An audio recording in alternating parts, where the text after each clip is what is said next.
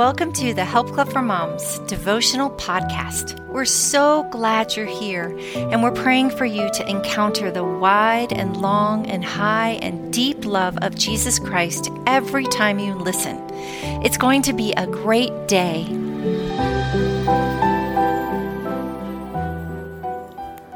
Loving Your Husband Even When He Is Unlovable by Rachel Jones. Let's pray. Dear Heavenly Father, thank you so much for this wonderful day. Thank you for blessing every single mom listening. I pray for every marriage present here that they can become more sacrificial, more patient, more grace filled, and completely be rooted in you, Father. We love you, Jesus. Amen. Ephesians 4 2. Be completely humble and gentle. Be patient, bearing with one another in love. Showing love to our husbands when we are disappointed in them or they have hurt us is hard. It seems completely impossible. Unlovable behavior deserves harshness and sharp words. At least that is what the world will tell us. However, it is during these times in our marriage that we most need to respond, not only in obedience to God, but in a noticeably different way than the world. We need to respond in peace because a righteous and loving tone is a precursor to the hope our marriages so desperately need. There have been many, many times in my marriage when my husband has been unlovable. He is human after all. I have had ample opportunity to overlook annoyances, but guess what? I'm human too. And from my wicked, self centered heart, I have made hurtful comments and showed no empathy.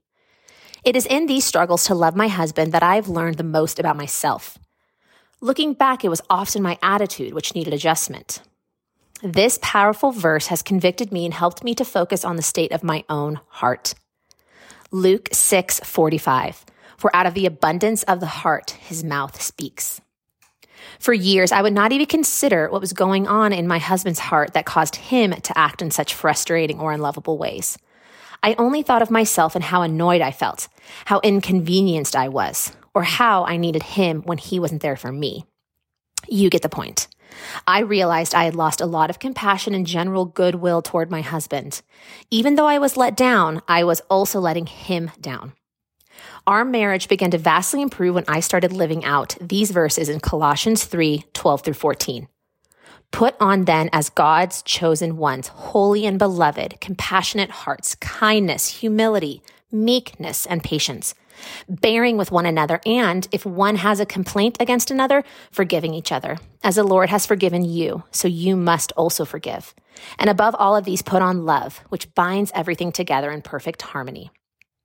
Simply put, I needed to become more tender and compassionate toward my husband by leaning on the Holy Spirit for the strength to do it. Here are three things I have learned about showing unconditional love to my husband. My husband is a good man, and at some level, yours is too. Even if he is not half the man you want him to be, you should still treat him like he's a good man. Look at the quote from Beth Moore today. And I will read it right now. A mentor told me early on, Beth, if you treat that man like he already is everything you want him to become, he'll become it. I could have cut my husband down with my tongue, but I didn't think that was wise. A man needs his woman's love and respect. Treating your husband like the man you desire him to be will cause him to work hard to live up to your expectations. Make sense? Your husband longs to make you happy, even if he sometimes doesn't show it, and you need to be his biggest cheerleader. He is your husband and deserves your love. I am often unlovable too. Can we all just make a commitment to accept our humanness and not lack, act like our husbands are the only annoying ones? Apologize to your hubby often, and he will likely do the same to you. Be the first person to start a conversation toward forgiveness. Be more selfless and realize that a happy and healthy marriage can start with you. And lastly, I can do nothing apart from the Holy Spirit. Period. There is little else to say on this matter except stop trying to improve your husband. Just stop. It's not your job. Your husband belongs to the Lord. You have been given the amazing blessing to respect him, honor him, and love him for your whole life. It is an incredible gift from God to be married, and we need to find hope in the trust we have in Him. Proverbs 3 5 through 6 says, Trust in the Lord with all your heart and lean not on your own understanding. In all your ways, submit to Him, and He will make your path straight. Okay, here are some questions to ponder. Are you often short with your husband? Do you find yourself frequently losing patience with him?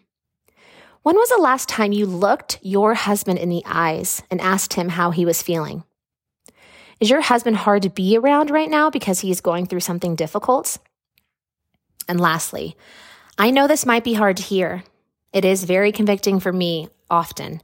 But is it possible that your husband misses his happy and carefree wife, the one who used to delight in him? And here's a faith filled idea for you. Journal for a few minutes about what you love about your husband. Spend some serious quality time praying for your husband and submitting your fears, worries, and frustrations about him to the Lord. Remember, you cannot change your husband, only the Holy Spirit can do that.